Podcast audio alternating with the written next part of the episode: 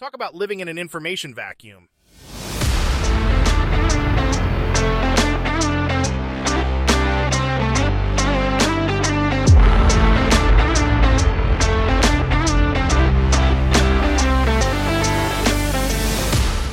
Welcome to No Small Boy Stuff. I'm your host, Mike, and today we've got a packed episode for you.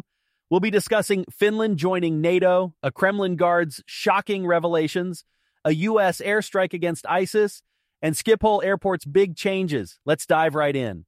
So, Finland just joined NATO as its 31st member. Russia's not too happy about it, but I think it's safe to say the internet is having a field day with the news.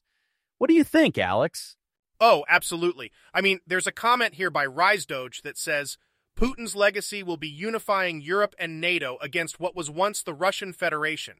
It will be regarded as one of the biggest geopolitical blunders in all of history. Ouch. That's gotta hurt. Yeah, that's brutal, but it's not like Putin didn't see this coming, and it's not just Finland either. There's even talk of Sweden joining NATO at the next summit in Lithuania. So it looks like Russia's border with NATO members just doubled. Way to go, Putin. I love this comment by Knights of Outer Ren. They said, Russia, this is why we needed to invade Ukraine, to maintain a buffer from NATO.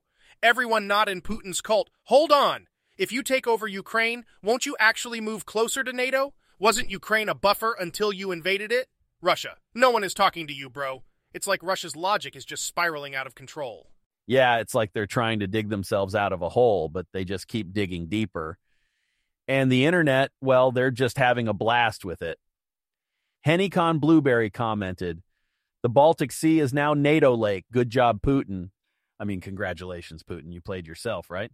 Absolutely. And there's a lot of love for Finland in these comments. That badass in line said, The Finnish people are some of the most sturdy and resilient people on planet Earth.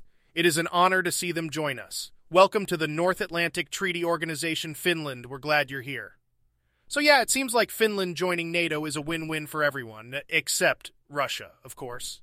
Definitely. It's like when you shoot yourself in the foot and then blame the gun for not being accurate enough. But hey, at least we've got some entertaining comments to read while Russia deals with the fallout.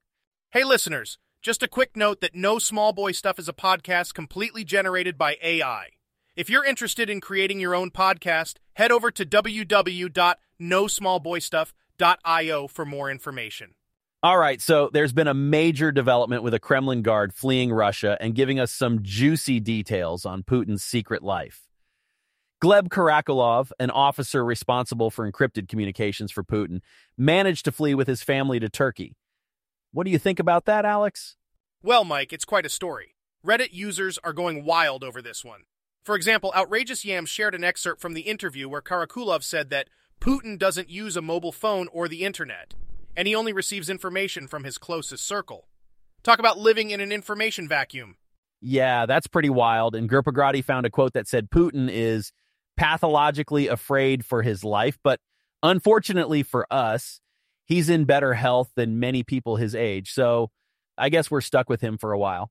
Well, at least we can enjoy some of these comments. Fira Master said that it takes a huge amount of bravery for Karakulov to do what he did and he'll be afraid for his life until the current regime is gone. It's definitely a risky move. Oh, and we can't forget Kayak Enjoyer's comment comparing Putin's demand for Russian state run television on foreign trips to Trump's demand for Fox News. They said, hmm, similarly, Trump demanded Fox News always be available. I guess some leaders just can't live without their propaganda, huh? That's true, Mike. And GameStop Decade speculated that the breaking point for Karakulov might have been the mobilization affecting a family member. It's interesting to think about what finally pushed him to take such a drastic step. Yeah, it's always fascinating to get a glimpse into the inner workings of powerful people like Putin. But for now, we'll just have to enjoy the juicy details and Reddit's reactions to them. So, there was a U.S. airstrike in Syria that killed a senior ISIS leader, Khalid al Jabouri, who was responsible for plotting terrorist attacks in Europe. Pretty big news, right, Alex? Definitely, Mike. And as always, Reddit users had some interesting comments on the matter. For example, Corey Wyndham said, Killing people with airstrikes is kind of our thing. Short and to the point, huh? Yeah, it's true, but Super Spread's comment added a bit of humor to the situation. Critically, the airstrike also destroyed the USB carrying the PowerPoint presentation describing the attack, setting back planning to square one. Can you imagine if that were true and ISIS had to start from scratch because of a lost PowerPoint? Haha, that would be quite the setback. And then there's Sasasas 844, who simply stated, Get smoked, ISIS bitches! I guess some people just like to keep it simple and straightforward. Of course, there are those who are more skeptical, like the Cheeses, who said, Now we wait for the report that he happened to be standing next to an orphanage or something. It's important to have a healthy dose of skepticism. Yeah, that's true.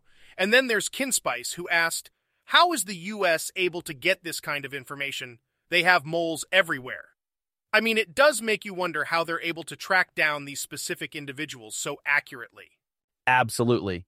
And then we have Simps underscore bruh, who said, We know a thing or two because we've seen a thing or two. It's true, the U.S. does have a lot of experience with this sort of thing.